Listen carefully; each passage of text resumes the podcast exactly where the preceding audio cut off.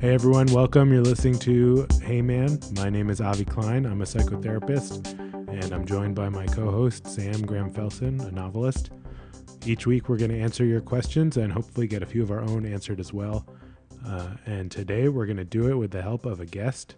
And our guest is Thomas Page McBee. Uh, if you don't know Thomas, Thomas is the author of two books. Uh, the first is Uh, a memoir called Man Alive, and the second is Amateur, which is a reported memoir about Thomas uh, learning how to box in order to understand uh, the relationship between masculinity and violence. And uh, as a result of that, Thomas uh, is the first trans man to box in Madison Square Garden. And this was a really cool conversation. I think one of uh, one of our favorites so far. Uh, we talk about Thomas's Uh, background, getting getting started in writing. Uh, we talked a lot about fighting. Uh, Sam continues to ask people about uh, whether his son should fight. Um, and then we get into uh, a good advice question for anyone who's ever, uh, if you've ever had one of those moments where, I don't know, you question whether you've been, if you notice you've been drinking a lot lately or smoking a lot of weed. This kind of touches on some of that stuff, uh, talk, just talking about our own experiences with, you know, what you might call depression, I guess. You don't have to label it that, but um, struggling with your mood, motivation, relying on smoking or drinking to get you through the day or to take the edge off of the end of the day. Um, so I think there are a lot of helpful things, a lot of helpful suggestions that come out of this. Um, It turns out that everyone meditates. That's one of them. Uh, so give it a listen. I think you'll enjoy. Thanks.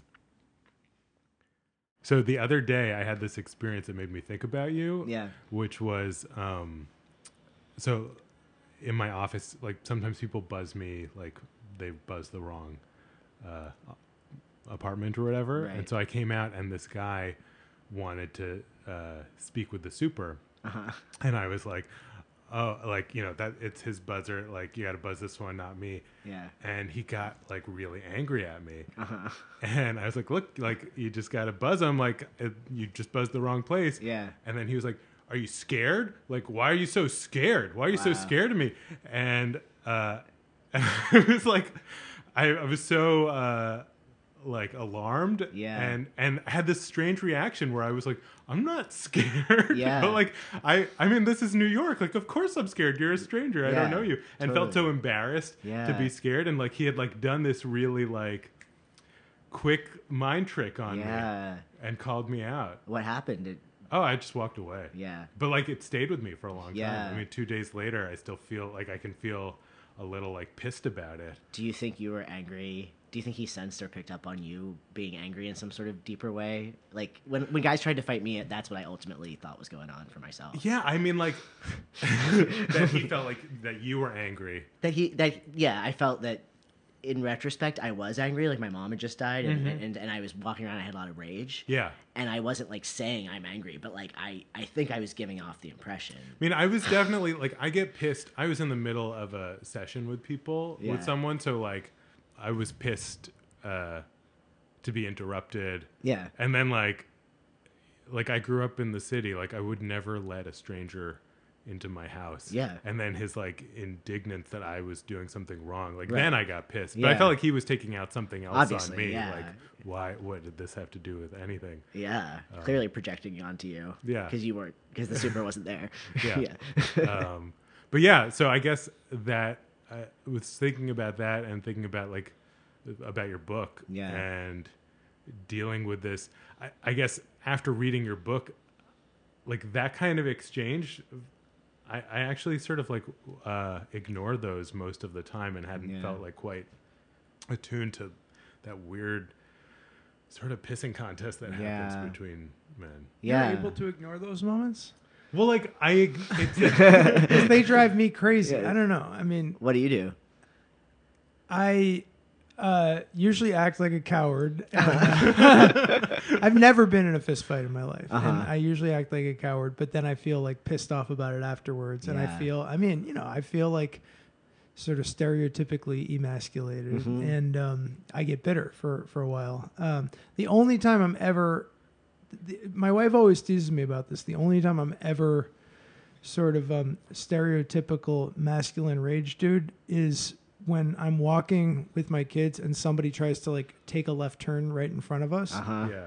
Like it happened yesterday morning. My wife always gets so mad at me. Yeah. And then I'm, I always like yell at the person then, but in yeah. general, I'm like, you know, so I was like, yeah, I don't know. I'm impressed by anyone who, who can like actually stand up and, um, sort of give it back to somebody on the street the way you do. Well, maybe, maybe Thomas should just tell the story yeah, about yeah, what yeah, you're referring. I mean, to. I don't know how impressive it really was. I feel like I, the truth I mean, was I'm impressed, but also obviously, yeah. yeah. I mean, I was, so, um, my book Amateur is about, uh, me training to fight for a fight in Madison Square Garden. And along the way, like it was an amateur bout. And I, um, along the way, ask all these questions about masculinity and then I report them out. And the reason I wrote the book was because I'm trans and I, I transitioned when I was thirty. And so I sort of got like, um, catapulted into socialized masculinity in a way that I think very few people can say they have been. And so as an adult, I was sort of noticing things all the time that were like troubling to me. Some things were like privileges, which I knew I would be gaining, and I was trying to be thoughtful about those. But other things were like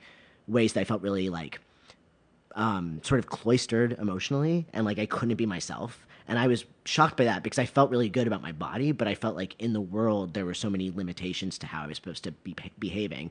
And one way that was coming out was like after my mom died, and I was it was very sudden, and I was, I was really in grief. Like I felt very sure that if I expressed anything besides anger, it made other people uncomfortable.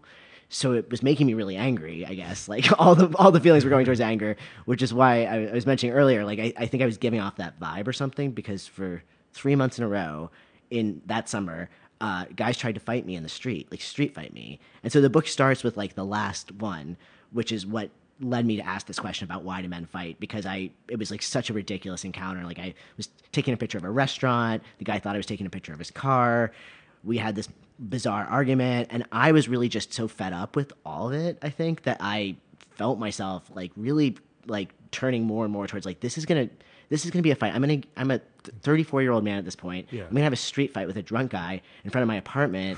You know, like that's who I am right now. Uh, so anyway, I kind of like flipped out more like verbally on him, and I think he just thought I was crazy, and so he just like took off and was like, "Whoa, okay, dude." Yeah. But after that, I was like, "What's so different about him and me?" You know, like not a lot. I obviously had the same reaction that he did. Ultimately, mm-hmm. I felt really hooked by him. Um, so that's why I, I I really felt like if I could ask this question of like why do men fight, maybe, you know, even men who feel like they're better than that, or even men who think they're, quote, good guys or whatever, like, why do we get sucked into this dynamic? Maybe I could understand more about the things that were troubling me about being a man. So I could I could be more authentic in, in this expression of who I was. And uh, anyway, I found out a lot of things that were about all all masculinities, not just my own particular experience. Well, and, and I my impression is, like, sort of by the end of the book, you seem to have come to a different place about men fighting. And yeah, definitely. Yeah, I mean, where where did where did it sit well, with you now? I think not a different place about street fighting. Yeah, I think yeah. that's an expression of aggression that almost always is needless. Mm-hmm. I mean, I think your example about with your kid, like, I don't know if that's actually that need. I think that that's kind of fair. Like, if somebody almost runs over my kid, I probably am gonna have a well. My wife's argument. Reaction. So my wife's argument is always that um, a the other person's in like a five thousand pound okay, piece of metal enough. That they could run you over. Yeah.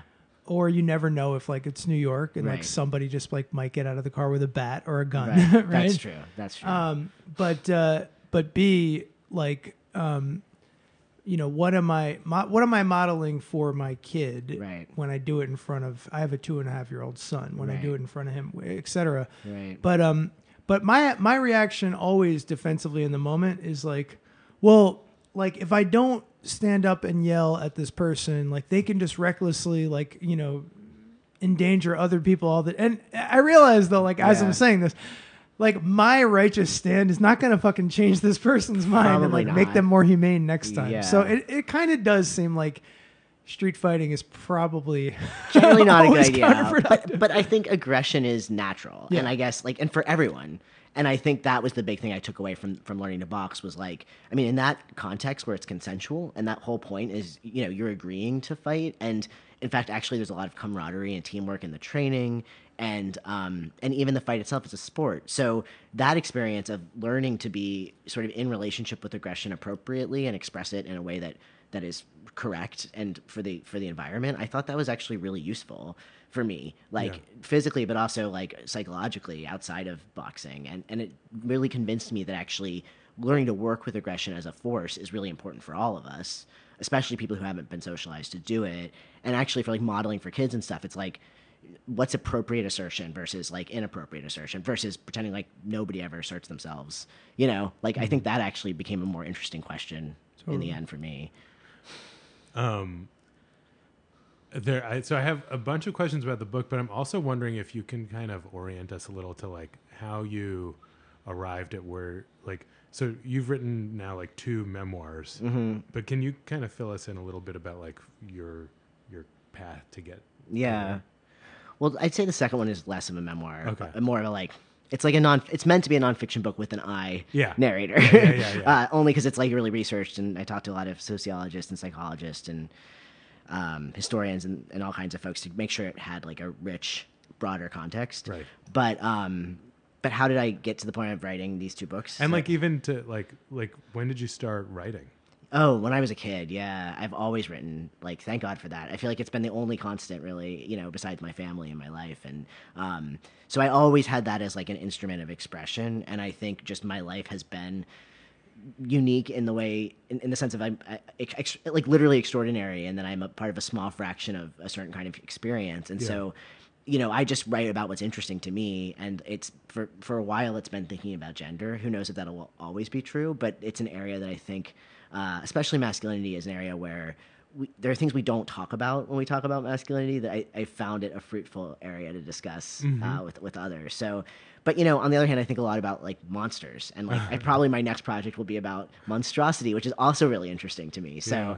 um, so I don't know, I, I started as a kid as a writer. I did some freelancing, uh, right. sort of after college and in college. And then I went to grad school for fiction. Uh-huh. Uh, and then I went back into journalism full time for like a long time and wrote my both books while while working as a journalist, and then got a call about working on a T V show uh, about a year and a half ago. And I've been working in television as well as journalism for the last like year and a half.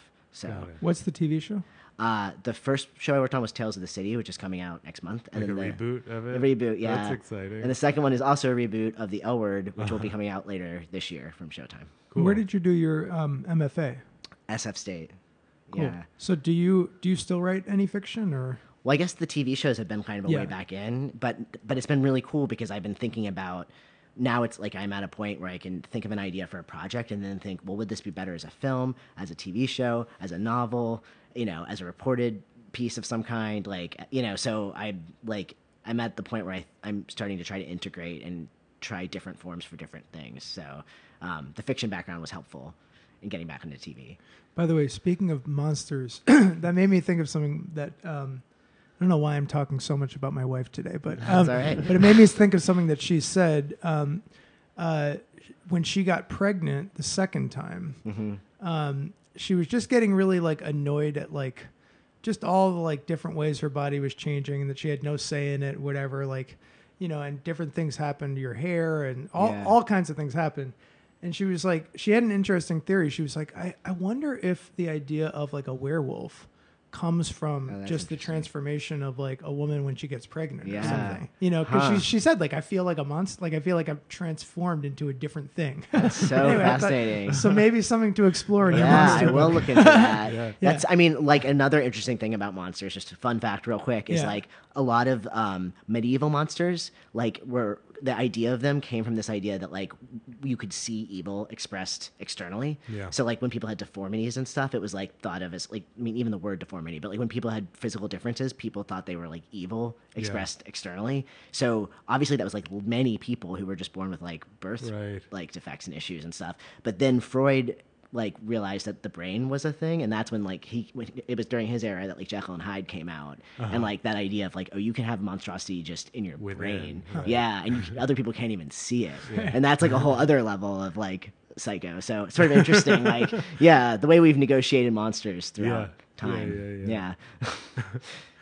yeah. um, well, going back to your book, yeah, uh, there was, so there there are a couple of things that I took from it that I, I'm just curious about. One that is maybe less so about masculinity, but but in a way, yes, which was I was very struck um, that there's there are long passages about your relationship with your wife mm-hmm.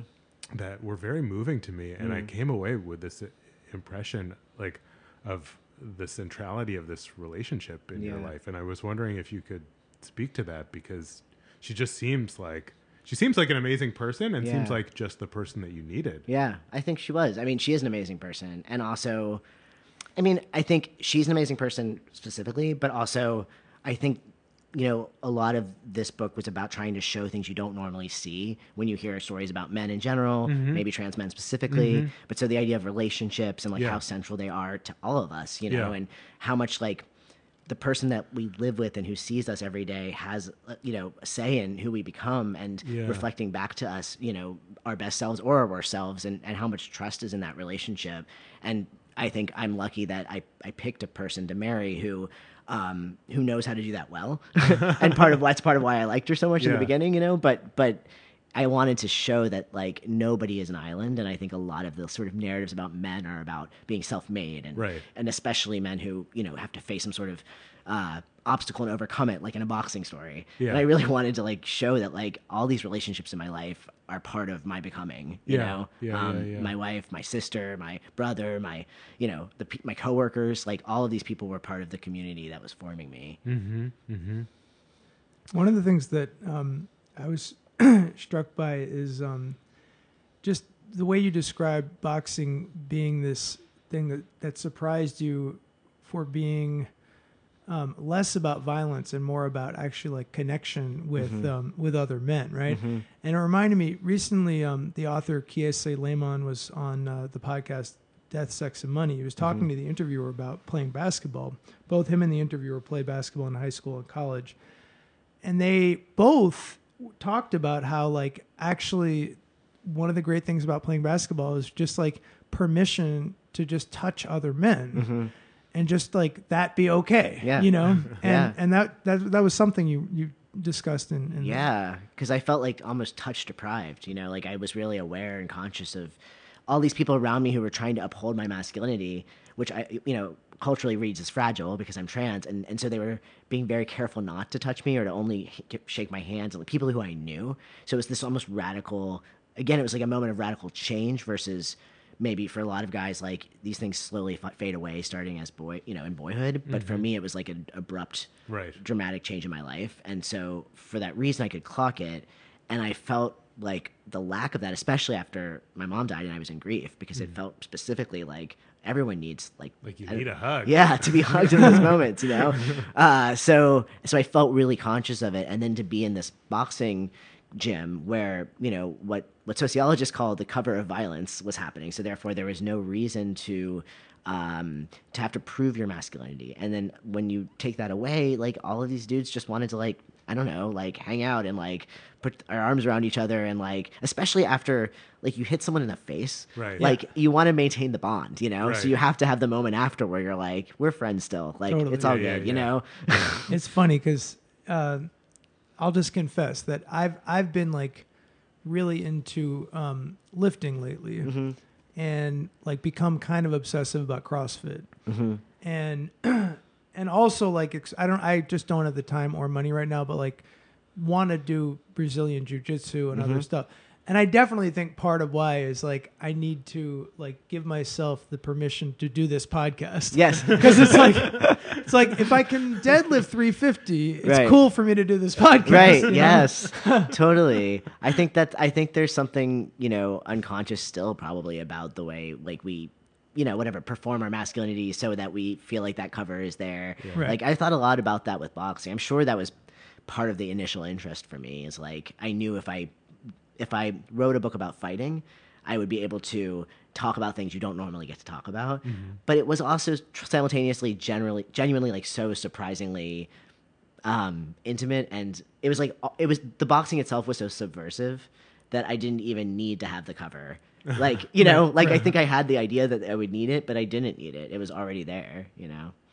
It makes me, I, I'm not uh, uh, lifting weights right now, but I remember like anytime anyone would ask me for a spot, like like the surge of delight in my heart to sort of like be there and help someone. Yeah. And sort of, like I really, literally lift a load for them. Yeah. Like, yeah. It, like yeah. that felt so yeah. good to me. Yeah. That's so like, sweet. Yeah. I feel like I'm always stressed when someone asks for that. Like, I'm like, oh, what if I don't know the right? That's I, also I'm always, absolutely yeah. true. I'm always stressed. Like, what if I like intervene too early? Yeah. And, like, get yeah, mad yeah, at yeah. Yeah. Exactly. Yeah. And there's a delicate actually, thing going but on. Between the two, like, Uh, helping someone else or asking for a spot, like way harder for me at least uh, to yeah, ask for sure. a spot. Asking um, for help is a real challenge. Yeah.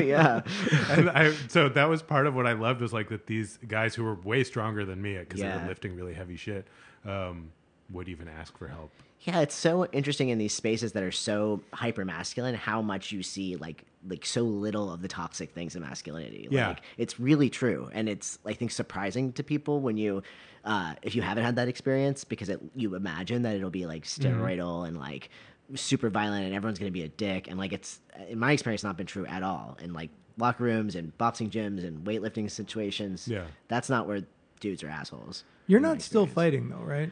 Uh, no, I still see my coach sometimes, but like not formally training for anything. Did you, was there a reason that you stopped or was it just like you wanted to do it for the project and then? Yeah. It's like, I did it to write the book. Yeah. And so, yeah. I mean, it was more that I worked a sixty hour week in journalism and was writing a book on a deadline. Yeah, yeah. So it was kind of like, uh, there wasn't any time, you know, outside of that. Like I couldn't even really work on the book while I was, um, while I was learning to fight. Cause it's like five hours a day to train for a fight. Yeah. And then I couldn't figure out kind of the calculus. I'm only now just figuring out how to do that as like a fun hobby because it just felt like such a almost like life or death situation to train mm-hmm. for a boxing match that like making that transition to like fun sport hanging out has been a challenge. Yeah.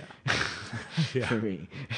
Did you, what was your like, Like I was just thinking about the premise of this project, yeah. And like, what was your physical fitness like before you even got into yeah. it? Because like to take that on, I know it was it was re- it was really ridiculous. But like, I, I felt like the project found me. Like I really needed something, uh-huh. and it like something to throw myself completely into, and that became it. So it just had to be that way. But it's not advisable to train for five months when you have no experience for yeah. a fight in Madison Square Garden. Yeah. That's like not a smart idea, like, just objectively. Yeah. Like I remember them parking like the stretcher, you know, next to the, the ring, like the night of the fight and being like, is this, am I going to die? Like, I don't yeah. know what I'm doing. Yeah. Uh, but like I was in okay shape. Like I like lifted weights and stuff and like, I'm a pretty active person, but mm-hmm. I'm not, I wasn't like in sports condition at all.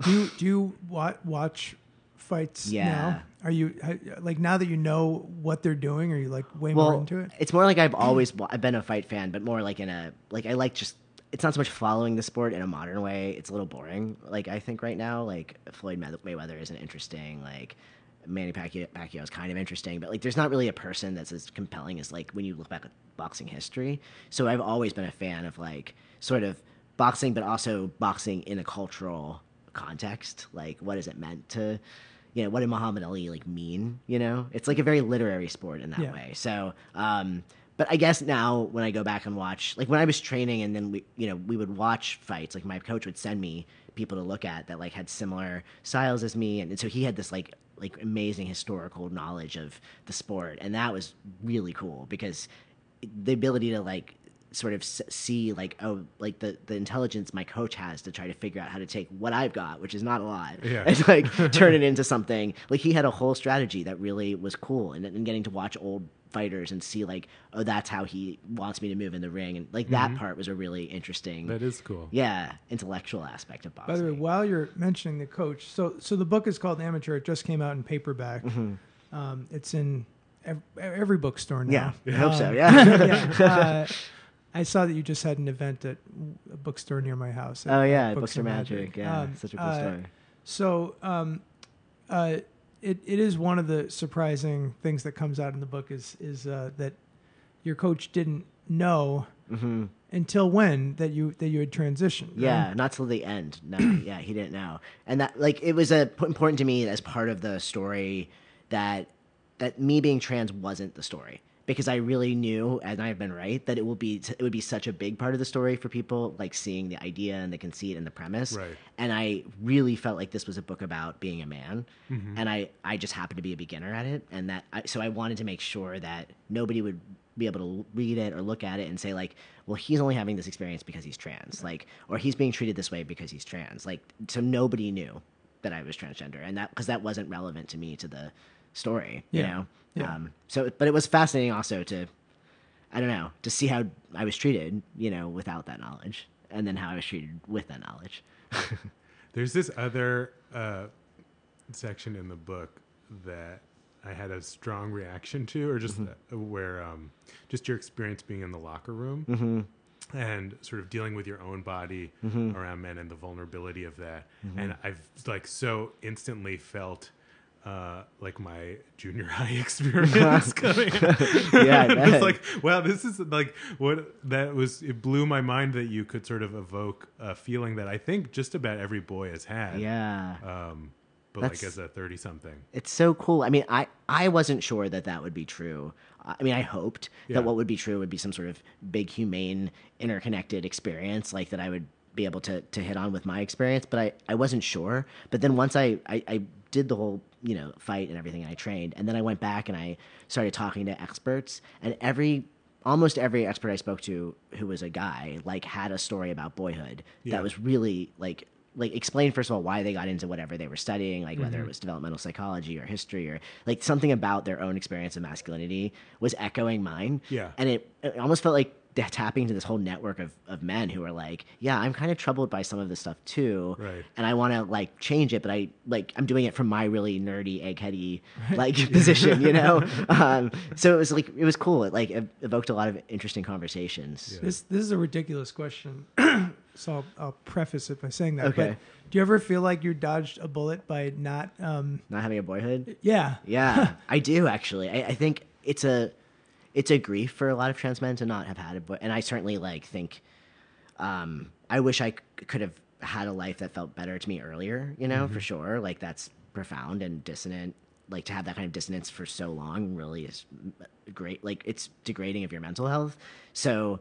you know, in that sense, no. But on the other sense, like I, I am so aware of the gift of, of having a mature brain when confronted with social, you know, conditioning. And I feel so lucky that I can see things and then tell other people about them. And and I think, I, you know, if anything, the, writing the book gave me just so much compassion for boys and empathy for boys and the men they become. Yeah. You know, and, and every conversation I've had with men about masculinity, it's always about boyhood, because that's where you learn all these lessons. And, and how are you supposed to know when you're ten, you know, yeah. that what you're learning is like going to potentially be really hurtful to yourself and other people? Like, you know, I think a lot, you know, like there, it's tempting, especially since I'm a therapist, to like yeah. blame parents and things like that, and like thinking about people's the men that I work with, their sense of masculinity coming somehow from their fathers, and sometimes mm-hmm. that's true, mm-hmm. but more often than not it's it's like the absence of their fathers mm-hmm. leaving them kind of like unprepared for what they're about to face mm-hmm. when they hit puberty. Mm-hmm. And I'm just thinking about your like your book sort of reads like like an adult's journeying through puberty, like, yeah, or like sort of like let I me tell you right. about these pieces that are happening, and like like as an adult I can kind of call bullshit on a lot of yeah. them in a way that like you're not really going to know what to make of it. Yeah, exactly. Yeah. Like it felt like to, it's exactly how I felt. I felt like it felt very vulnerable, obviously, to be like I'm just going to say all this stuff that I'm experiencing that feels really embarrassing or troubling or um like confusing, but I I just was betting that if I did that that I would find people who would say like yeah, absolutely, like I know what you're talking about. Yeah. And I found that just doing it in my regular life wasn't eliciting that response, like yeah. you know yeah, like yeah, I would yeah. ask my friends like for advice, like I don't like what do you do if a guy tries to fight you on the street, and there, no one had any advice. Literally every dude I talked to was like, guys are just like that. I don't know. Or like, you know, you're not that kind of guy, so just don't fight him. And it's like, that's not helpful. Right. Like, you know, so it just felt like everyone I knew wasn't equipped to, or didn't feel like they could engage deeply, you know, and that, that seemed its own kind of trouble. Like, so I really wanted to, to see what happened if you follow the, I don't know, follow the lie, like they say in reporting, you know? um, So I wrote a, a novel that came out last year. It's in paperback this year. Okay, and that's very thank exciting. You. And um, definitely the hardest part was just getting vulnerable and writing about like the most humiliating. I mean, it was fiction, but it was sort of auto-fiction. Sure. So writing about the most humiliating stuff that yeah. I could remember from being twelve and kind of turning yeah. it into fiction. And, um, you know, the, and, and invariably it was the stuff that I like least wanted to think about and talk yep. about. Those were the scenes that like I got the most positive feedback sure. from, because so many people were like, oh, I'm so glad that like you wrote about that. I had that experience and yeah. felt terrible and lonely or whatever. Yeah. But I'm just curious, what is it like, um, particularly when you're writing nonfiction, you're revealing all of this really intimate stuff, being yeah. super vulnerable. Yeah. Not only tons of people are reading your book, but like you're going and doing interviews yeah. and talking about like the, some of the most painful stuff, yeah. some, you know, some traumatic stuff.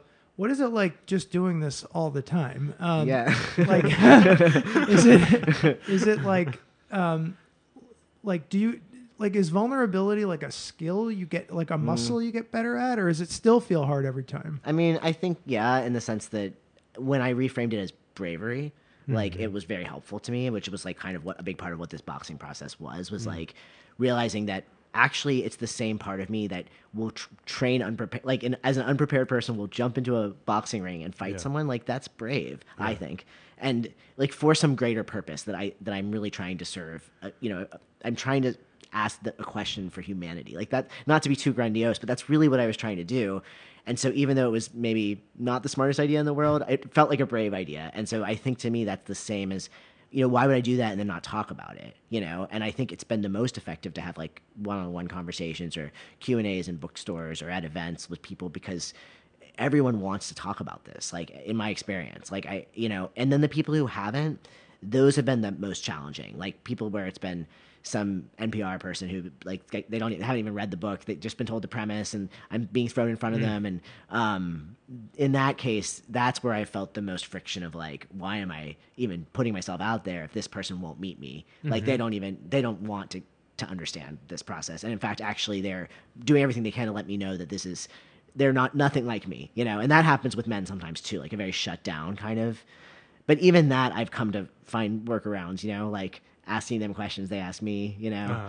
like usually for that kind of interview, the first question I get is, when did you first realize you were trans? It's like literally the most alienating first question for the for the listener and for, you know, them, because it's like, first step, how are we different? Right. Yeah. Can you just outline it really like in concrete terms so that nobody thinks we're the same? Uh-huh. And that's the subtext. So I usually will say then like, well, when did you first realize that you were a, a, a boy?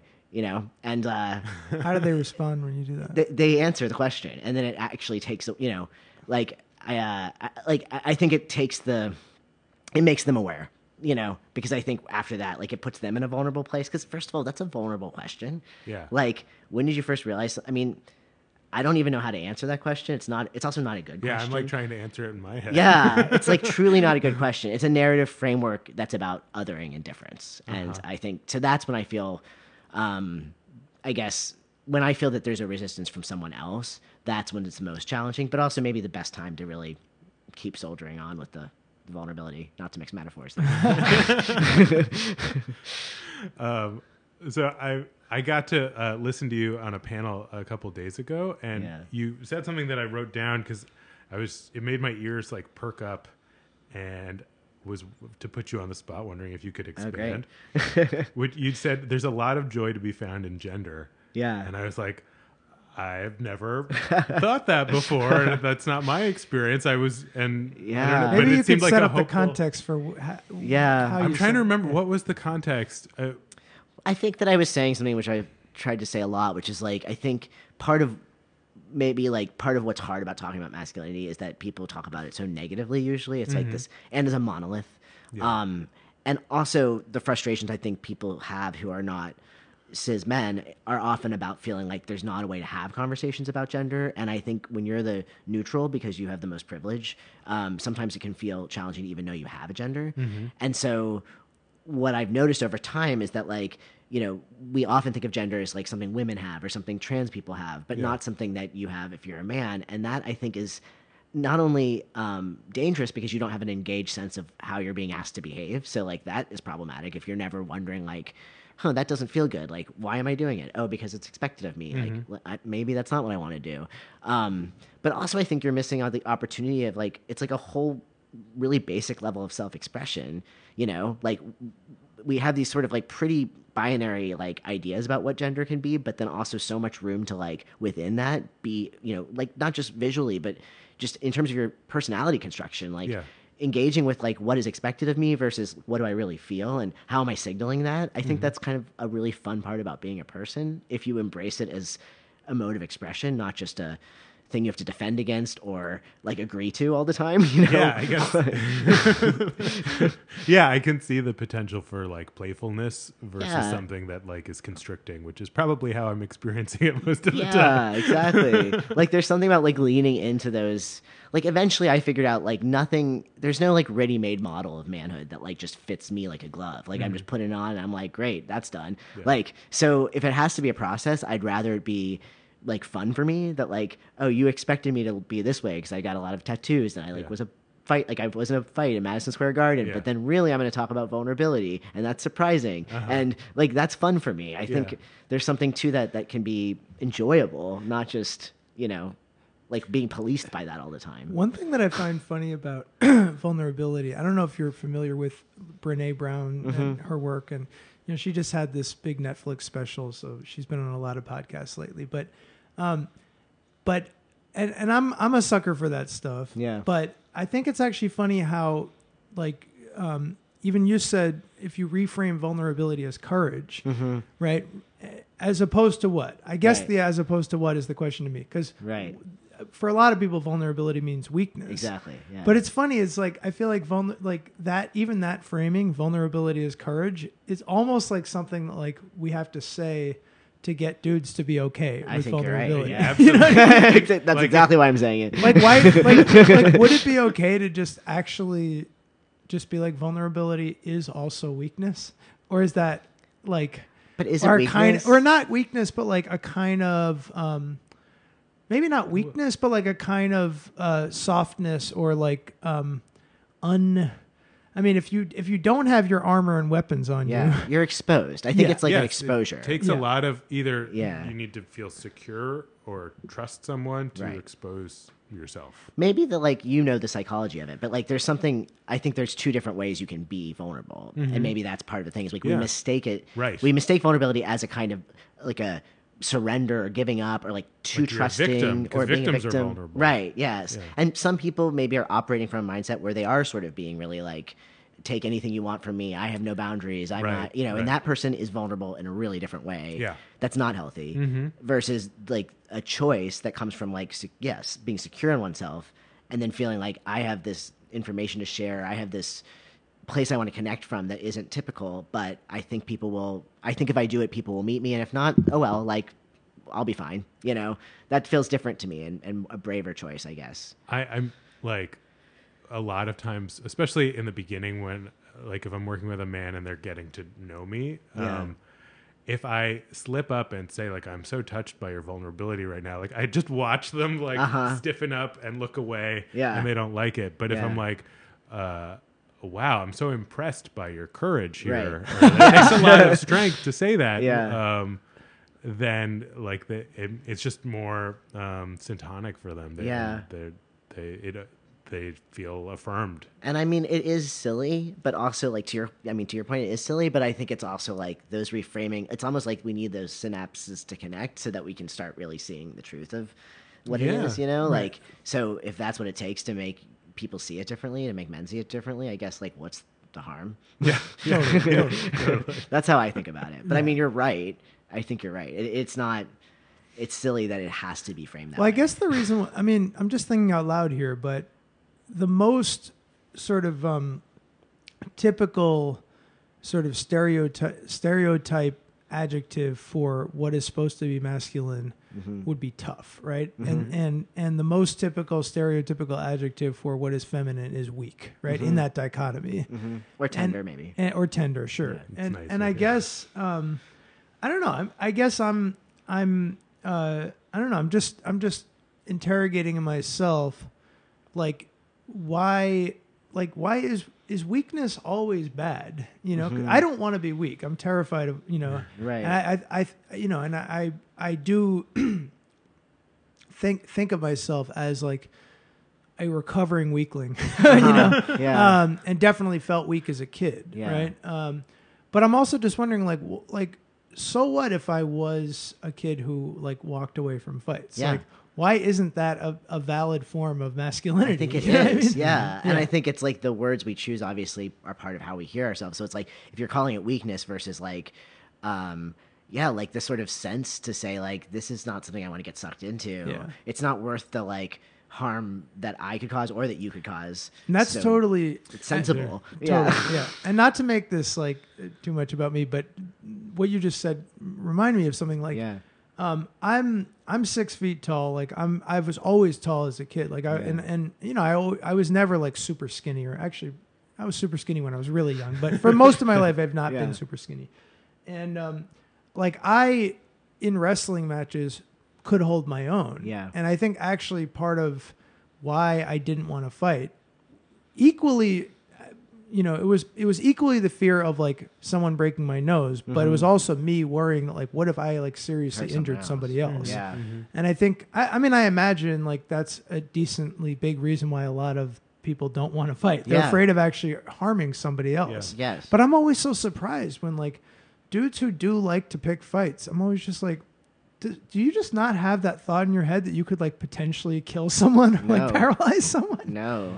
Yeah. It's, it's a funny thing. Like, I mean, that's, it, it, because, I mean, it's hard to talk about without thinking about the bigger constructs of why boys are socialized a certain way and how masculinity works. But like, to me, the number one thing about it is like, it's a pyramid scheme. It's like this idea that you police each other and you're like, some guy's picking a fight with you on the schoolyard or in front of your house or yeah, whatever. Yeah. And the point is like, he feels emasculated in some way that some other guy right, made him feel. Pass it on. Yeah. And yeah. it's just like this ongoing process. And then no one's asking the real questions. Like, why is this even happening? Who's benefiting from this? Like who's, who at the end of the day benefits from this socially in this broad sense? Like we're just all trying to prove have that we're s- real, which is such a strange concept. Have you seen that video? We watched it a while ago. Um, I don't even know that, that video. It's like, um, like these two black kids are fighting each other and uh-huh. this guy comes, comes in, in and breaks, breaks yeah you yeah. know what I'm talking about, and like yeah. and he's like amazing yeah it's um, like a Jedi mind trick yeah like yeah. he just like the way he controls like this group yeah. of teenagers yeah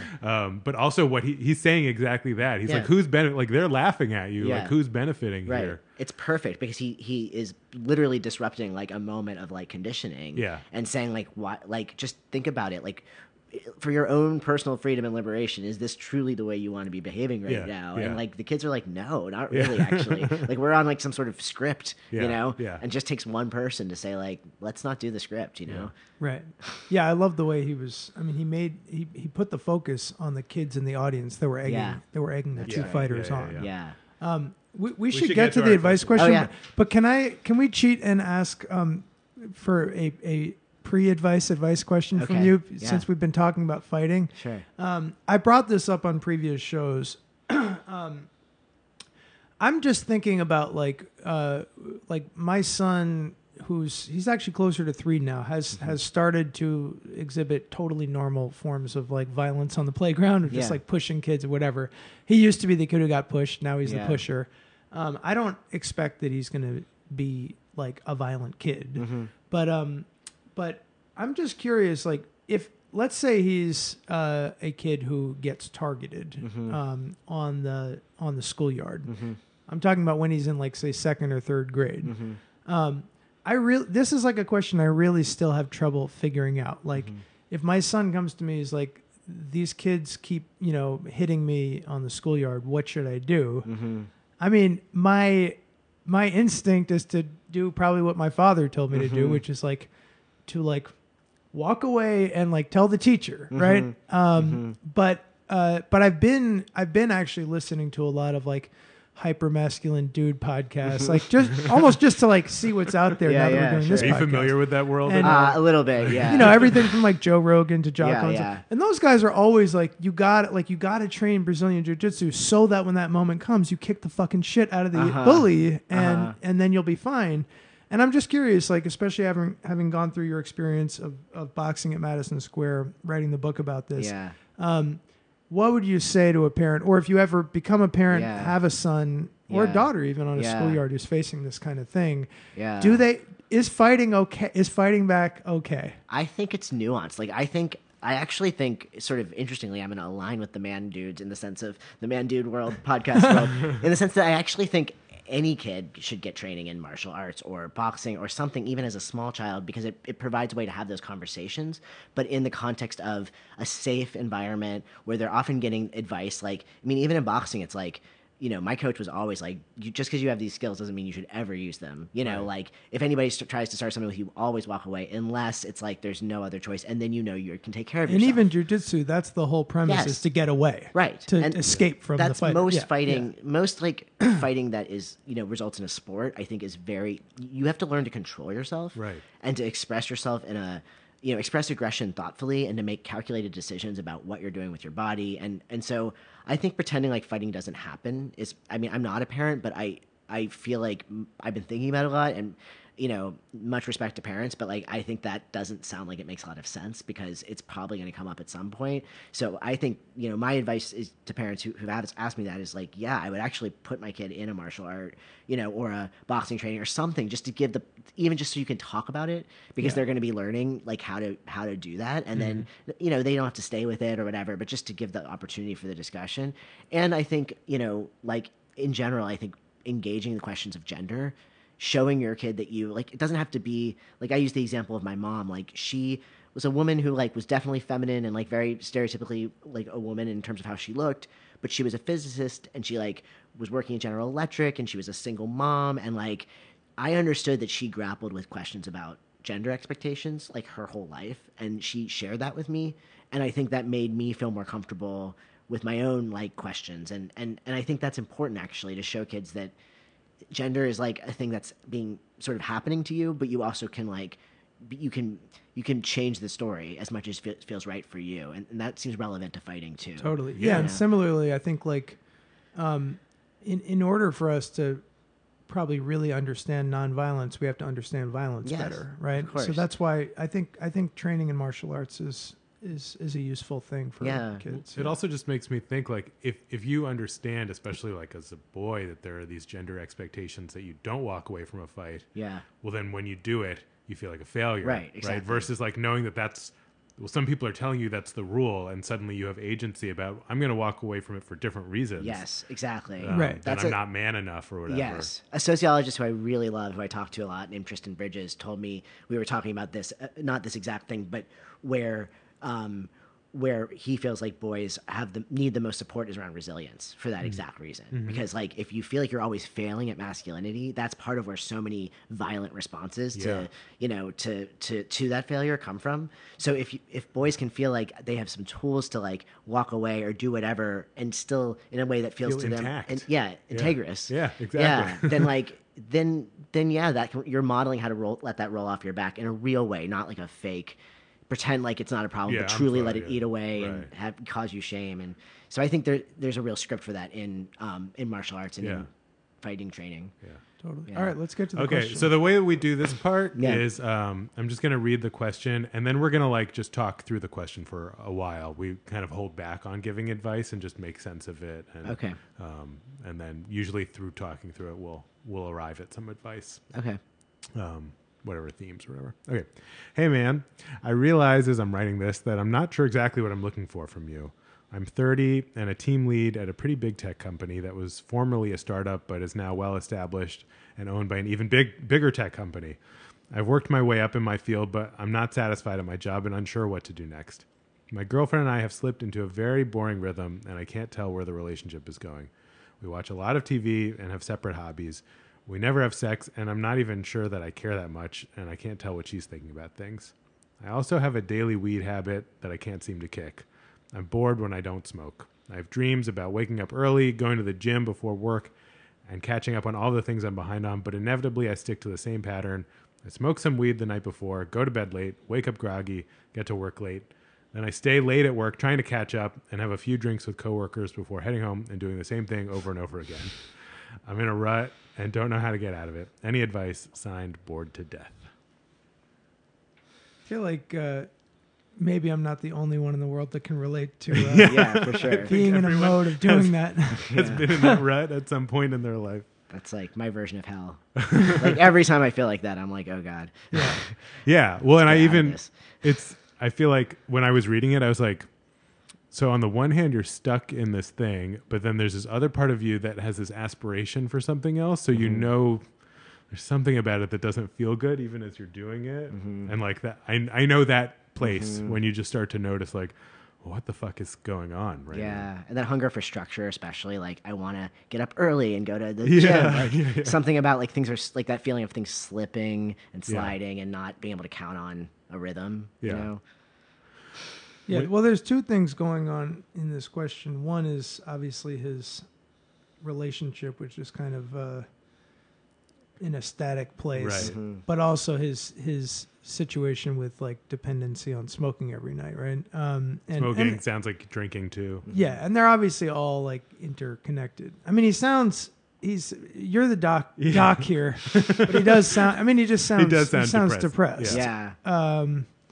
So you know, and and it sounds like he's like, you know, medicating with this stuff, right? And doesn't doesn't it sounds like he's not really talking to his partner right. much about what's yeah. going on with him. Yeah. You know? Or like what is going on with him? Like I don't know either. Like, right. He, uh, he doesn't know. Yeah. Right? What's he like what's he medicating from or Yeah. Um, yes. Yeah. Exactly. I, I mean I and just it's like I, I think we all know this kind of depression, yeah. right? And so it's it's not like we need it to be like a scary, like capital D, no. there's something wrong with you, but like everyone hits these moments in their lives where there's a kind of malaise yeah. and uh, an avoidance from, there is, like you said, what's going on. Mm-hmm.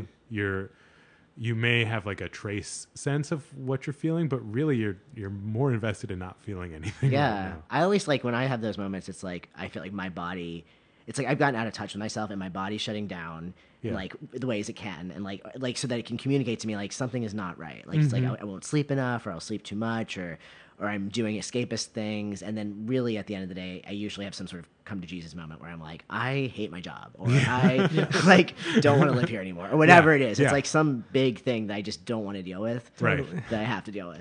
It is. Yeah. yeah I, I totally relate to that. Like. Yeah. Like a- only after doing lots of the numbing, yes, of course, for a long time, and then finally waking up and being like, "God damn it, I got fat again," yeah. or whatever. Yeah, right. Then you're like, "Oh, why am I doing the numbing?" But uh-huh. it's funny how it just takes. It, it's so hard to like just like quickly go to the place of like, "I'm upset about something," yeah. you know? Because yeah. feeling upset just feels so shitty. It's just hard. Like it's so much more fun just to have the drink or to. to well, and, and um, but you know, it's like, I don't know. It's not. It is the feeling upset. I don't know. For me, at least, it's like when I feel helpless about whatever it is that I have to do. Mm-hmm. Like I, the last time I felt this was like, not only did I not have any energy, mm-hmm. but when I finally connected to what was bothering me, like I didn't even know where to begin, mm-hmm. you know? And mm-hmm. like, and those, the early steps of solving something feel really bad. Yeah. You know? Yeah. It's almost like you have to hit rock bottom and yeah. then be like, I literally don't know what else to do, so I'm just going to take this one step. Right, like, that yeah. is, yeah. I think, I mean, it's I, you're right to yeah. say rock bottom because there's so much, like, substance use going yeah. on in, for this person, and um, and it is like, yeah, it's when that doesn't feel as bad as what you're doing, mm-hmm. and how long does it take you to get there? Right.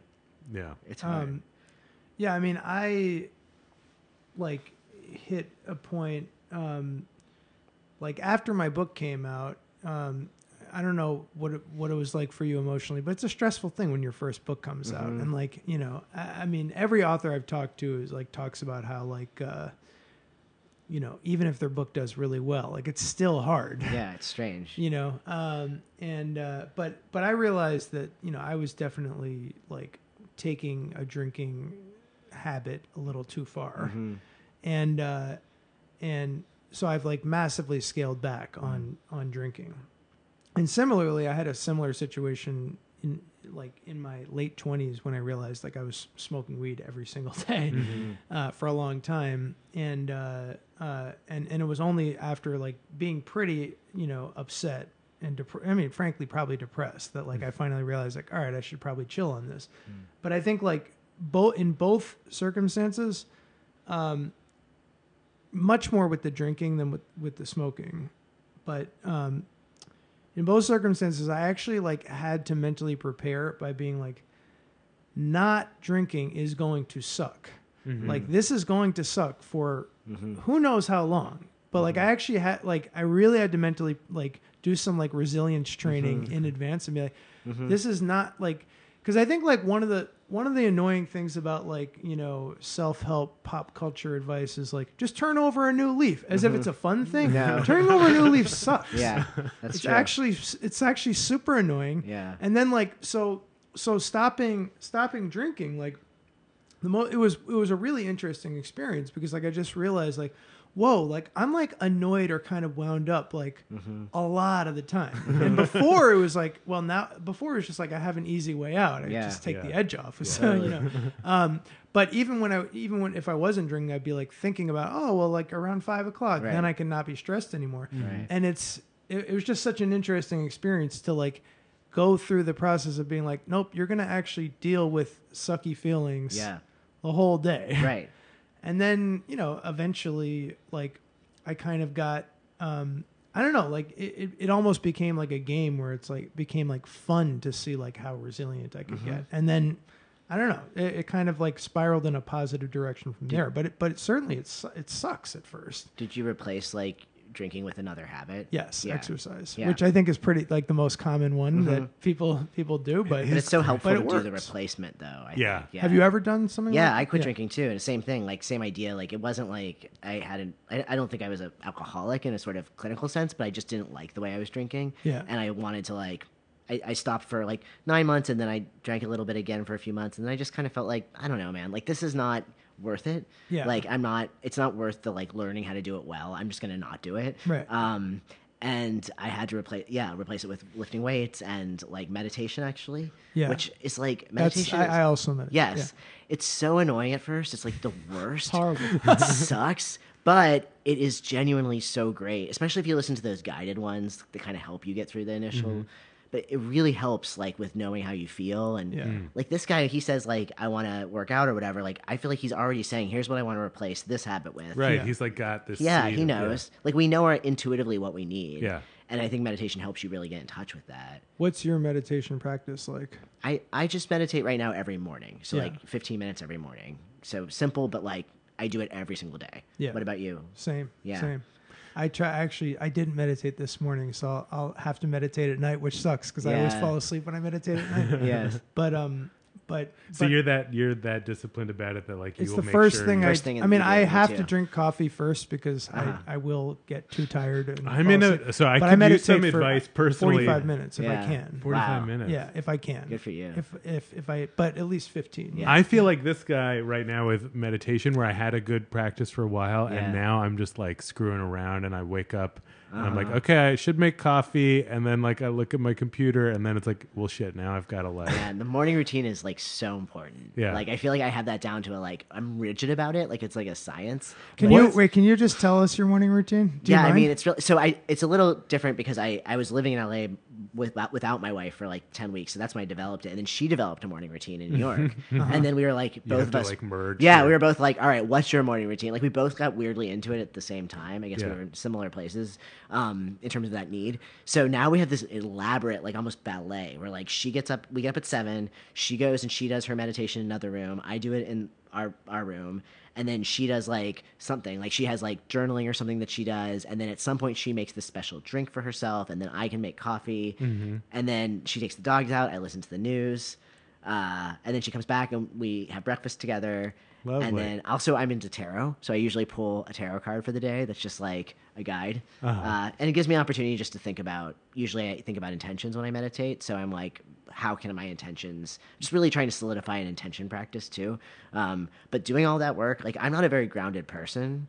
Like I'm really in my head. So like uh-huh. I need that to like, just feel like I'm even in control of my It, my own like life that day. Totally. Otherwise, I feel so scattered. By the way, meditation. St- I've I've been meditating for I don't know six and a half years, and yeah. I do. You know, I, I'm pretty hardcore about it. It still sucks though because sucks. I'm I'm so bad at I'm still so bad at meditating. Yeah. Like I still often will have like a session where for forty-five minutes the whole time, like I'm thinking about what I'm writing my yeah. next novel. And then I'm like, damn, the session's over. I'm like, why am I not getting better at this? But, but then, you know, but then like sometimes I'll have a sit where I'm more calm and focused mm-hmm. and like, even that requi- it requires resilience to go yeah. back to it. Because I think a lot of people yeah, falsely assume that like meditation will like very quickly pay off and you'll become like a chill person. Yeah. But I think also you don't have to be perfect at it, which is something it took no. me years to realize. Like, yeah. actually just having the intention of doing that totally. Is itself such a big thing that helps you. Yes. Because even if all you do is like think about other things, like at least you're like, oh, wow, I'm really having trouble focusing. I need to do something else to ground myself today because I'm really anxious or right. something's really bothering me. Like, to me, it's it's instructive even when I'm not being successful totally. At it. And I've I've learned, actually, to meditate with a tiny bit of a smile.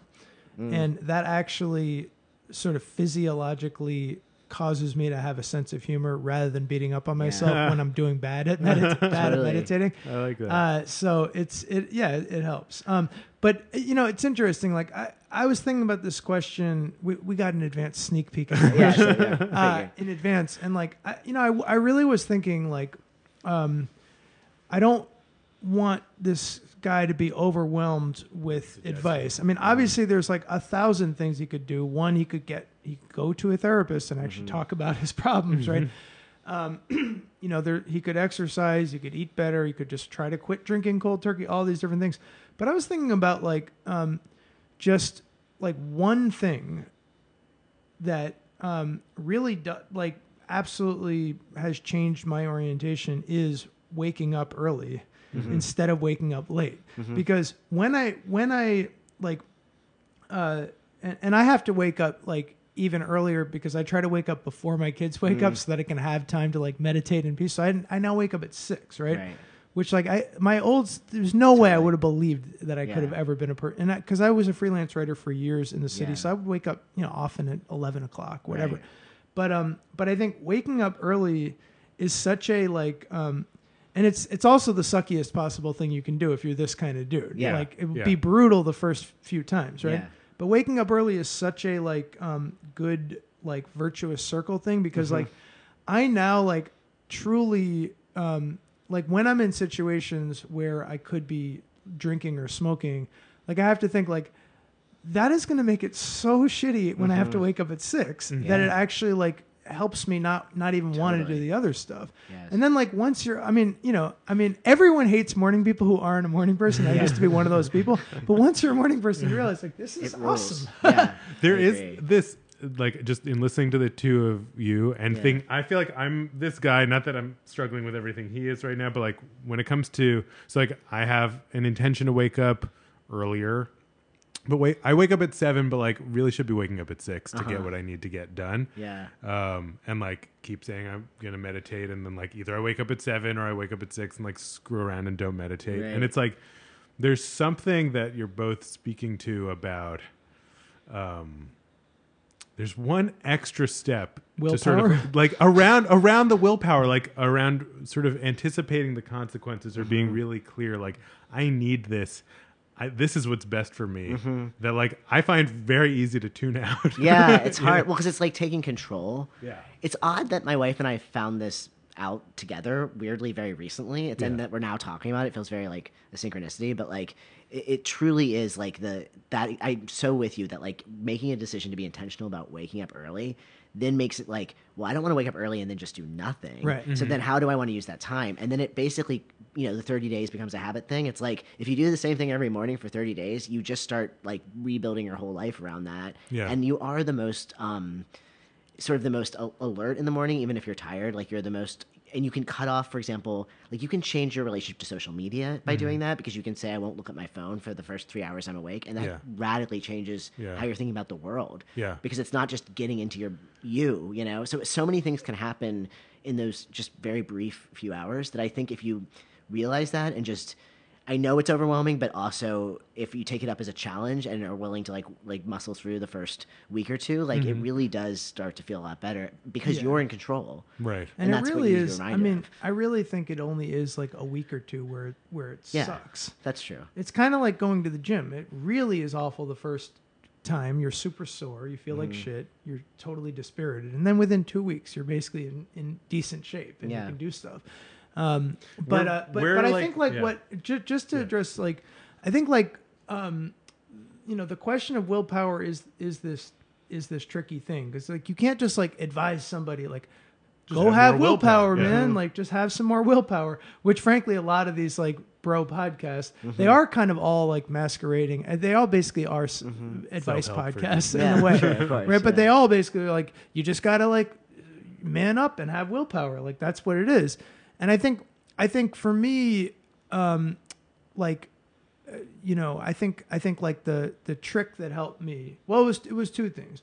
One, I realized how badly, um, I wanted to change. Mm-hmm. And I don't mm-hmm. think, I don't think you can change unless you realize how you badly, really you, I almost feel like he's close to realizing right. how badly not, he wants to change, there, but he's not but, quite there. Yeah. Like I had, a, I had, um, like it wasn't like literally a rock bottom thing where I like did a ton of drugs and like woke up in a sewer, but like I just had an experience where I was I was like at a reunion with old friends I hadn't seen in years, mm-hmm. and I just realized like how like a lot of them were parents or professionals with like serious jobs, and like I just felt like I was um like so I just felt like I was so like floating about and like mm-hmm. unstable compared to these people, and mm-hmm. like that to me was my moment where I was like, I really, really need to get my shit together. Yeah. And, and I, I mean, I, and I, I literally was like, during that reunion, I, I couldn't sleep for two straight nights. I never have trouble sleeping. It was like, that's the moment I had where I was like, I really, really want to change my shit. Right. Mm-hmm, mm-hmm. So that's the first. Th- so I, to me, the willpower equation for me, and I'm not, yeah. not going to generalize for everyone, was a, like really, really realizing you want to change that. Can and, we just stay there yes, for a second? Yes. Because I feel like th- saying like I really want to change my shit is like a very scary, vulnerable thing yeah to say. Like like I often am more like this guy, like I'd like to do X or right. I'd like to do Y, but that's different from like I need to change something. Well, I think part know? of it too is conditioning, because like like my wife is so good at this. Like she is very in touch with her feminine, sort of sacred feminine self, and uh-huh. she really believes in her intuition and her gut. And I've learned a lot from her about that, because like even if we had a similar socialization, like I really internalize a lot of things about masculinity that I'm still learning. And one thing is like just that's, and also actually T V writing, same thing. Like you have to like trust your gut and follow the story, and it's so esoteric, but also when you really do trust your gut, you often know what you need. And I think willpower actually comes from there. Mm. Like you had an intuition, like something is off in this dynamic with my old colleagues and friends, and, and I don't feel good about myself. And like, instead of just covering up with, with escapism, like I really do need to change this. And that's like an intuitive sense of something's wrong or dissonant. And I think we, we get so divorced from that feeling that yeah. almost it's so scary when it pops up that it's like, oh shit, like let's just hide from this versus yeah. Yeah. like, actually, this is really normal. It's part of growth and change and being a person. Like, of course you do things that don't work after a while and you have to change, mm-hmm. like just part mm-hmm. of life, yeah. you know, like normalizing. Yeah. It. And I, right. I think, so part of it is normalizing failure, just yeah. like recognizing that like the path I was on, I had, had kind of been a path that had ended up in a kind of failure for me yeah. and just being okay with like, all right, that wasn't working, sure, mm-hmm. you know, and, but, But it, it is humiliating at first. Uh, that's probably why I was up for two straight nights in a row. It's mm-hmm. humiliating to yeah. like admit that like the thing you were doing ended up in some kind of failure. But then like, you know, I mean, uh, a helpful twist that I made in my head was just that like failure is um, is interesting. Mm-hmm. Failure is like actually like, I mean, your mom was a physicist. My my grandfather was a physicist, and yeah. like he talked a lot about like the scientific method. Like failure is the scientific yeah. method. Exactly. That's how you learn how to do things better. You yeah. know? So, um, so yeah, so all of that, you know, all of that had to happen. But the second part, which, which I started out talking yeah. about, was just like, um, realizing that, um, changing was going to be painful and hard and annoying yeah. and, uh, and like uncomfortable. And, um, and, and so it was like, but, I think in the past, like when I had, you know, when I had been in a rut, but like wanted to make a big change, like I just had this positive attitude about like, yeah, I'll just turn over a new leaf tomorrow and it'll be fine. And I just, you know, um, and, and that left me totally unprepared mm-hmm. when, you know, seven p.m. rolled around and like I had, had a really shitty day yet again mm-hmm. and wanted, wanted to medicate. Yeah. yeah. And so I wasn't prepared. And then I was like, all right, let's keep medicating, you yeah, know, yeah. Um, if I had been mentally prepared of like how uncomfortable it was going to be, you know, I think, I think I could have gotten through it better. And that's how I was able to get through it the second time. It's also like self-compassion, you know, like yeah. I, for me, like I'm much better at changing when I, understand, I think when I anticipate failure or things not being exactly the way I'm imagining them in my mm-hmm. like skipping through the roses, like everything suddenly better and beautiful, but more just like, I, I think that's what you're speaking to around expecting things to be hard. It's also like giving yourself a break, like th- that fine balance between not slipping back into a bad habit, but realizing that like, yeah, if you don't know how to do something and you're trying to change it, there's going to be false starts or things that like you you thought would work, but then you have to change again because it's not quite the right way. And and not being hard on yourself and compounding whatever the shame that is in the first place, like by adding shame of not doing it right, I think is really key too. Can I just ask, not to go back, I know we're in the advice section now, but like, so like when you were learning to box and yeah. like getting your ass kicked, right? Like, I'm just wondering what that, like, I appreciated that in the book, like that um, they were sort of, the point was almost to learn what you sucked at. Yeah. Or like that your your coaches also, like you need to learn that stuff. Yeah. I really learned to embrace like failure and vulnerability like in the ring. And I had a great coach, you know, who in part, like that was part of why uh, like he was so great, was that he was sort of like, you have to work with your vulnerabilities. Like you can't, you know, your disadvantages are so on display in boxing. So like you can't, no, nobody is going to be able to no walk hiding. into a ring yeah. and yeah, you can't pass the ball. It's like everyone can see whatever your, your shit is, and you can't become perfect. Like, because that's part of it, the interesting part of the sport. Yeah. So it's almost like you have to work with your own weaknesses. Like in my case, like I was really fast, which was hard because I gassed out a lot, but good obviously, because then I could, you know, be in and out, and we had yeah. to sort of work with my body, and I had to learn my own body in terms of how much energy can I bring without going overboard and then right. like losing like my capacity to keep going. Mm-hmm. But I'm not a heavy hitter, like I'm not a huge guy, so like that's never going to be my strength, and so I need to be able to go in and out. So like there was sort of this like big metaphor around like, you know, that, and also I was so um relentless. Like I just I used to be a goalie, so like I just had this like I would get in the line of fire, you know, I just didn't care, which was mm-hmm. obviously good in some ways, but also could be a weakness because I got hit a lot, mm-hmm. you know, and I was like, it's fine. And he was like, it's not fine. You like, you know, so like, like figuring out like, yeah, that we all have our own versions of that, and getting to know yourself without embarrassment about, yeah, you know, like yeah. no one's perfect, and perfectionism is shame. Shame is toxic. It's not ever useful, not a good feeling that helps us with anything. So I think trying to figure out, yeah, like anticipating my own weaknesses help me make changes. I was listening to this way. like like an older person, mentor type person who I respect a lot, and they were talking about um a situation that triggered the like a kind of high school feeling of like who who am I going to sit next to at like mm. lunch or whatever. Mm-hmm. And I was so struck because I was like, well, obviously I have that part too. Mm-hmm. But when I think about that part, I hate it.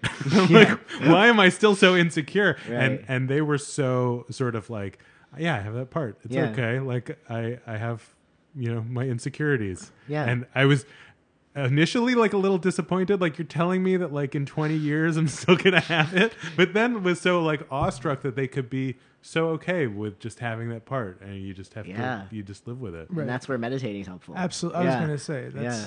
that's that's really like um the the Jedi move in meditation mm-hmm. is is um just to like recognize that um you know certain like habitual thoughts come up, and um you know, like, like I even have like character names for th- this isn't a move that I made up. This yeah. is like uh, teachers teach this. Like you can have character names for certain insecurities that like constantly come up. Mm. You know, if, you know, you feel bad about your body, you know, whatever, you could have mm-hmm. a character name about that. Mm-hmm. That guy that, yeah. you know, pops up when yeah. you're feeling bad about your body or yeah. feeling scared about, you know, um, who to sit next to at lunch. You know, but, but, But but it's this nice, gentle thing where it's like you're not scolding yourself, you're not making fun of yourself, mm-hmm. but you're just smiling at the fact that like, oh yeah, this is this is a familiar mm-hmm. a familiar friend, you mm-hmm. know. Here here's the friend, you know, here's you're also like not identifying with it. Yeah, exactly. You're not identifying with the bad feeling, and you're not identifying with the voice. It's like you just watch it and you're like, oh, okay, that's a thing that happens. Right. Yeah. And there's something about that that feels like you, there's other choices now. Right, right, right, yeah. right. Yeah, totally. I'm sort of pleased with, I feel like we've teased out three different strands. I'll see if I can summarize them. I mean, the one which was the easiest is the very broy, like you just got to draw a line in the sand. yeah. You got to do something. Maybe it's waking up early, but like you got to, you do have to change something. Mm. Um, then the second is this more like self, like cultivating self-compassion, mm-hmm. and maybe in between those two is like an accept, like this acceptance of needing, you like sitting with needing to change and wanting, you want something to be different, mm-hmm. and like that this person's sort of, like that's okay. It's okay to fail. And, and trusting, guess, maybe yeah. trusting that you actually know what it is. Mm-hmm. And like, if you do sit with yourself for like seriously twenty minutes and just make it a mission to just be open to like whatever, like I bet you this guy will immediately know like either something, even if it's just like the gym thing, like if yeah. that's the thing, or the quitting weed. Mm-hmm. I mean, I'm a big fan of medicinal marijuana, so I'm not sure that that's ne- necessarily a negative thing, but if he feels like it is, yeah, you know, whatever it is, there's yeah. something that's going to come up and he just needs to start. You know? To be clear, yeah. I am I am a fan of it too. Yes, I'm only not a fan of it for people who like clearly don't feel good don't about feel it. in control about yeah, it. Of yeah, course. As yeah. a parenthetical aside, I was thinking like while reading this, like I'm not sure. Like it it is such a shitty thing about like smoking or drinking. Like when you're doing it, like like they feel really good, yeah. you know, and it's really like so it's hard for someone in this position. Like they make you feel better. They yeah. really do. Like that's not why you're doing this, yeah. you know? And, and also like both of, the other thing is like both of these things are relatively innocuous, and drinking is legal and weed is basically legal yeah. now. Yeah. So they both feel like, you know, he's just he's just and, having fun. Yeah, you get yeah. to be like you yeah. get to be more of the person you probably want to be. Like yeah. you're chiller, you're more maybe you're more social, or yeah. you just think fun thoughts, whatever it is that you yeah. like about it. By the way, yeah. I don't know what it was like for you when you stopped um, drinking, but one of the things that, and, and I'm not like cold turkey, I'm just mm-hmm. severely reduced from mm-hmm. what I used to be. But one of the things I was most scared of was like going to a party. I'm like, yeah. how am I possibly going to talk to anyone? Yeah. And it was sure. so funny. It was like, all it took was like two parties. I'm like, oh yeah, like I know how to actually talk. You just like talk to people. Yeah. Like it's not that hard. It's like not that hard. And also the people that you don't want to hang out with unless you are have something to drink, like very quickly you realize who those people are. And it's True. kind of like, these aren't people I actually want to be around, you know? Yeah. That was very few people. Uh-huh. For me, it was like mostly like prizing my sleep over like, you know, like it's like if I go out now, I still go out to bars with people like if they want sometimes, but like, yeah, there's like a bedtime. I'm like, right. I'm, I, I was tired then. I just didn't know, you know? And now I know I'm tired at like yeah. ten p.m. Yeah. Although one thing, one thing we, we um, half joke about a lot is just that I think for a lot of uh, guys, um, Uh, they feel like really scared to hang out with their male friends unless they're a little yeah. bit drunk, yeah. you know, or ideally watching some kind of sport while right. they're a little bit drunk, right? Because they're just like afraid to have a mm-hmm. conversation sober yes. in some way. That does yeah, seem it's like true. Needing like something to do with your hands yeah. and yeah. you quit smoking. yeah, but yeah. I feel like you find it. I mean, right? Like yeah. you just do. Like it just, yeah. it's like maybe it is a little awkward. Like being uncomfortable isn't bad. Yeah, it's like a, it's part of every process of growth that you have in any part of your life. So like I, I think we need to like de- demystify that as like, you know, it's something that needs to be avoided at all costs. Right. It's yeah. good. I, I guess it. It's there's this fear like I'm ready to show up and be awkward, but like are they and right. are they gonna think it's super weird that I'm like down to like just hang out? Yeah, um, yeah, maybe. Well, but then that's their own thing. Yeah. Right. You know, I remember like saying to my friend like um, I've already had coffee like an hour ago. Do you want to just go have a tea? And like he was like sure. Uh-huh. And it was fine. Yeah. You know? Yeah. Uh, but uh, yeah, I've had a lot of friends say that they are glad I don't drink because it like takes the pressure off. Like mm. it's a surprisingly common thing for people to say, like, like we'll be out to dinner and they're like, "Do you want to drink?" And I'm like, "Oh, I don't drink." And then they're like, "Oh, thank God!" Like I, you know, which I mean is its own thing. Yeah. Why are you even? By but, the way, yeah. just on that note, like uh, I think a hilarious thing. Uh, how are you? You're in your late thirties. Yeah. Okay, so we're like all the same age. Yeah. So like yeah. one thing that I just find really funny now about being in my late thirties that I've noticed going to parties now. Like LaCroix is more oh, yeah. drunk than beer. Definitely. And like, so like, like I had a birthday party for, for my son last year and I like was stressed about, like I was stressed about that because I wasn't drinking. I'm like, oh, is, is this going to be no fun for me? Yeah. I bought all this beer and I bought like what I thought was a huge amount of LaCroix. Yeah. And like all of the LaCroix got drunk in one second and like That's nobody true. was drinking. And I yeah. was like, oh wow. Like, th- like this is different from being in your twenties yeah. when like everyone mm. would be drinking the beer mm-hmm. and like only a couple people would be drinking the seltzer at the end of the night. You know, it's actually like more common than you think that it's like a really lot of true. people are okay with not drinking. Yeah. yeah. Anyway. Um, do you, how do you, how do you think we did with this? I, I don't know. I think he has some, I, I like not giving him a a one overarching piece of advice, but yeah. lots of different thoughts. And, yeah. It's like he know. needs to get in touch with himself and, you know, yeah, I mean, figure I, I out think what he wants. It is, I think psychologically it's valuable to like pick something. I think that was the theme of the, of the first part of the advice. Like yeah. you, you do have to sort of like find a way to do something, whether that's waking up early or taking a break from smoking weed. It feels really good to have said, I did something. Pema Chödrön, who, have you ever read any mm-hmm. of her work? Mm-hmm. I think I'm pronouncing her name correctly. Yeah. Maybe it's Pema. Anyway, it's Pema, she said, um, anything non-habitual will do. I mm-hmm. love that. It's just uh-huh. such a like pithy, yeah. but it could be anything. Yeah. yeah. If it's waking up, but anything non-habitual will yeah. do. Disrupts it. Yeah. yeah. And, yeah. and that's also just to sort of cultivate a space where, right, he doesn't quite know what's bothering him yet, but like you will, you just have to kind of open yourself up to it. Mm-hmm. Um, and then take it from there. And then not give yourself a hard time. Like yes, once you exactly. discover what that is, it's not yeah. about then beating yourself up more. It's just like, oh, that makes sense why I was feeling so. Mm-hmm. Like you're going to uncover what the underlying thing is, which is what right. you're scared of in the first place. Exactly. So like be okay for that, like open to that. And right. As much as you might think it's a failure, it's a success to have figured it out. It truly mm-hmm. is actually, because yeah. then you can change whatever is not working, yeah. which is truly the failure. Yeah. Totally. Yeah. Um, so we like to um, conclude by asking our guests for um, a piece of advice that they have received at some point in their life mm-hmm. that um, has stuck with them and just proved useful. And mm-hmm. um, we're wondering if you have anything that comes to mind. Yeah, so I was thinking about it, and like this is like kind of an intense piece of advice, but I feel like it's worth like mentioning, which is like it's it's really an important part of my book. It's when my when I was little, my mom told me that we all have a golden core. Mm-hmm. And that nobody can touch that core. Mm-hmm. And she told that to me as like, a, I was a kid who was abused by my dad. And this was sort of her advice to me is like, there's places that exist within you that cannot be, you know, cannot be corrupted by other people and other things. Yeah. And it was really a helpful framing for me for my whole life. Like, yeah. and I think it's actually a big part of my allergy to shame is realizing that like, you know, anything where someone is trying to convince you or or you're trying to convince yourself that you're fundamentally bad yeah. or wrong or that you are incapable of like existing on this planet in some sort of way that's meaningful is is is not true, because you do have something in yourself fundamentally mm. that is good mm-hmm. and we all do. Yeah. And I think it helps me see when I see other people that way, because it makes me really think anyone is capable of touching into that part of themselves. And when yeah. you believe that about people, then they do. Yeah. So it's kind of like a it's like a useful constant Yeah. thought. And then for myself, it's like it helps protect me against, you know, the shaming that I do experience a lot, right. like from the world around me. And I just have like a nice shield where I'm like, yeah, there's places you can't touch me. And I really protect that. All right, everyone, that's it for our show this week. As always, you can email us at three man pod at gmail dot com. And if you have a question, uh, consider leaving us a message at nine one seven, four two six, four three two six. That's nine one seven, four two six, four three two six, and I'll put that number up in the show notes. Uh, you can follow us on Instagram or Twitter. We're not doing much on Twitter right now, but a lot on Instagram. Either way, you can find us at HeyManPod.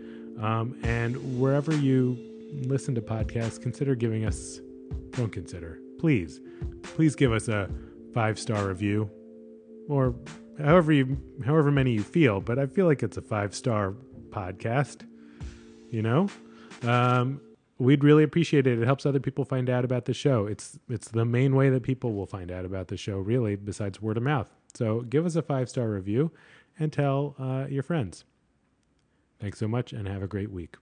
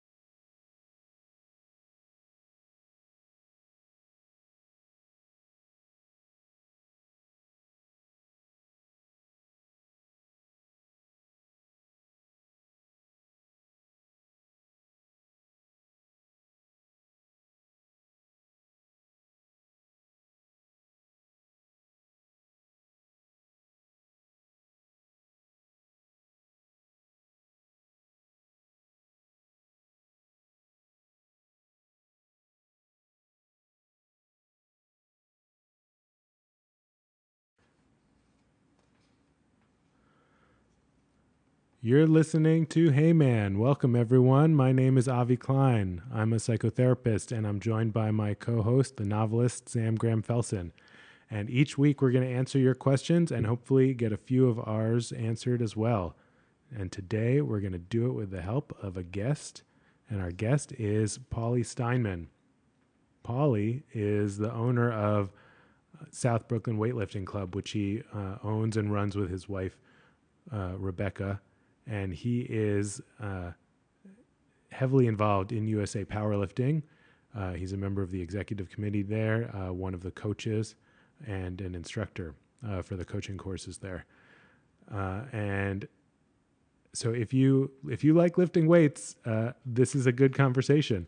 But I should also add that what was really cool about talking with Paulie uh is just the guy had has a really wild story, a really interesting background, a really um, meandering kind of career. He worked in film for a long time and then left that um, and started uh, like a t-shirt making uh, company. And then from there uh, opened his gym. But in the process uh, also uh, more or less lost everything and uh, was...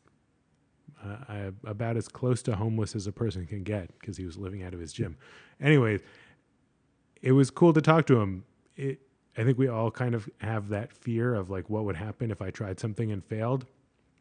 And he does not have that because he's lived through uh, some really difficult experiences. So I found it really inspiring. He definitely has a coach's vibe, which is uh, a mix of tough love and instilling confidence. Um, and the advice question is a really funny one, I think. It's not funny. It's not funny. We talk about hair loss. Uh, I can say it's funny because uh, I'm going through hair loss. I don't have a lot of hair right now anyway. So it's funny, you know, uh, it hurts your confidence. What are you going to do?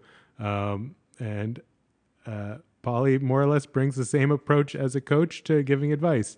Um, and I think that's good. It helps you get over yourself. Don't worry about it so much. So anyways, I hope you enjoy. Give it a listen, and uh, peace.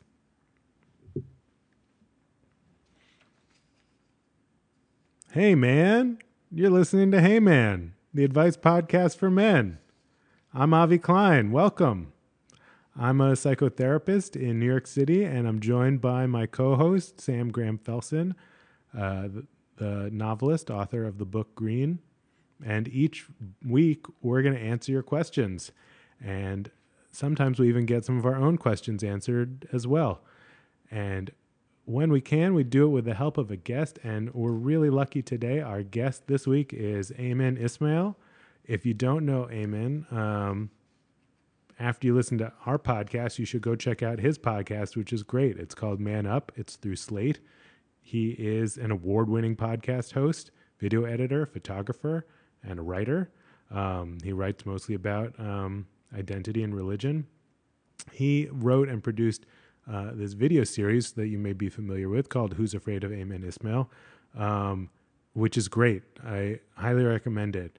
Um, it's about um, making sense of Muslim stereotypes, Muslim American stereotypes, both from the perspective of, uh, I guess what you might call like like the the adversaries uh, of of Muslim Americans. I'm thinking of like Fox News right-wing types, and also um, American Muslims and how they relate to some of these stereotypes, and are any of them true, or is there merit to them?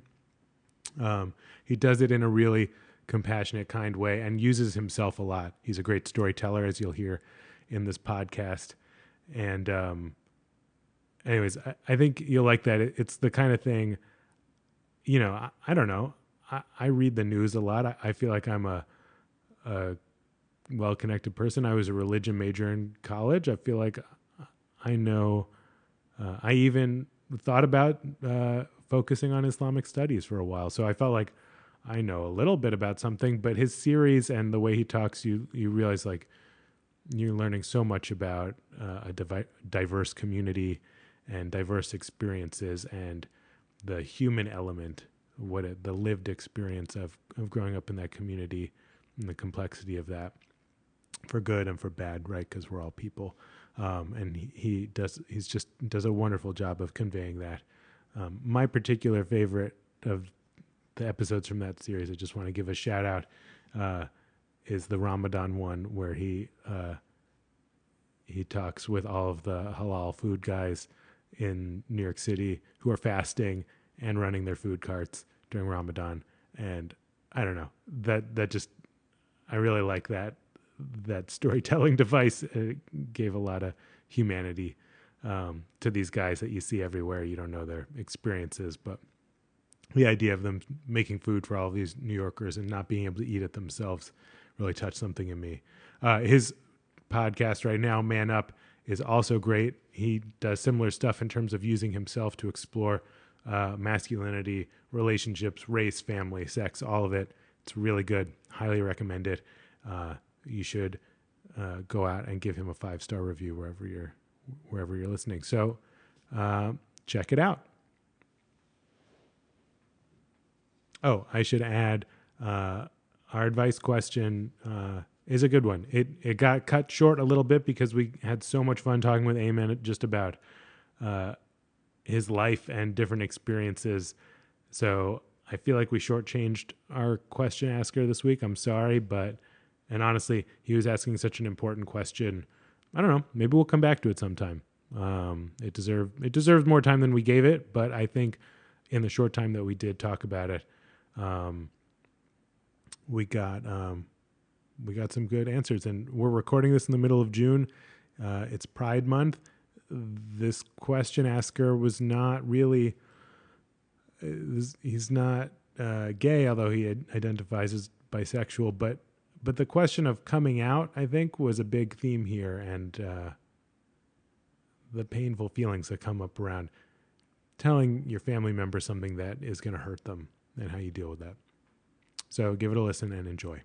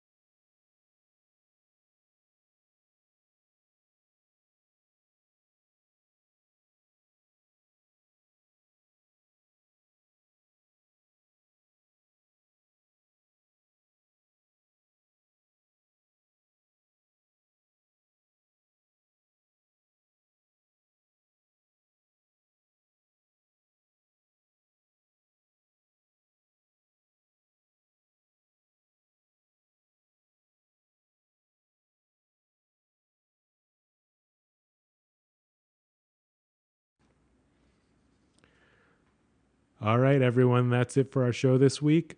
Uh, as always, if you have a question, we'd love to hear from you. We'd love to put your question up on the show. You can uh, email it to us at heymanpod at gmail dot com. You can also leave us a voicemail, if you're brave, nine one seven, four two six, four three two six. Um, we can put it up on the air. If you just want us to transcribe it and not use your voice, let us know. That's fine too, but I think I think it would mean a lot to other people to hear from a, a real person instead of just hearing us read read your words. So think about it.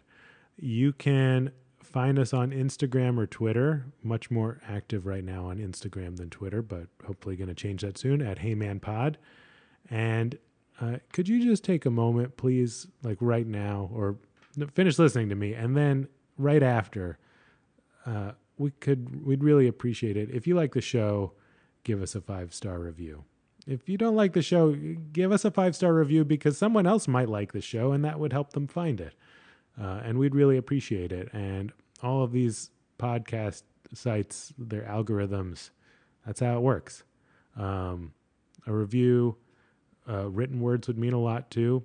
Um, don't just keep your good feelings to yourself. Share it with the world. Thanks so much and have a great week. All right, everyone. That's it for our show this week. Uh, as always, if you have a question, we do not have the answers, but we will still talk about it. So get in touch. You can send us your question at heymanpod at gmail dot com. Um, or even better, leave us a voicemail at nine one seven, four two six, four three two six. I was being snarky when I said we don't have the answers. We don't have the answers because you have to live your life and life is complicated. But we have good ideas. I think we have suggestions that are helpful.